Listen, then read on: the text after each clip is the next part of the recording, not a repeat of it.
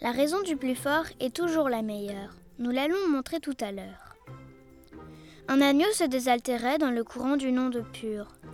Un loup survint à Jean qui cherchait aventure et que la faim en ces lieux attirait.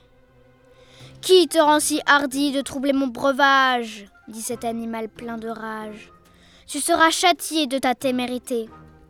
Sire, répond l'agneau, que votre majesté ne se mette pas en colère, mais plutôt qu'elle considère que je me vas désaltérant dans le courant, plus de vingt pas au-dessous d'elle, et que par conséquent, en aucune façon je ne puis troubler sa boisson.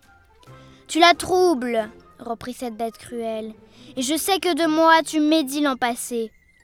Comment l'aurais-je fait si je n'étais pas né reprit l'agneau. Je tête encore ma mère. Si ce n'est toi, c'est donc ton frère. Je n'en ai point.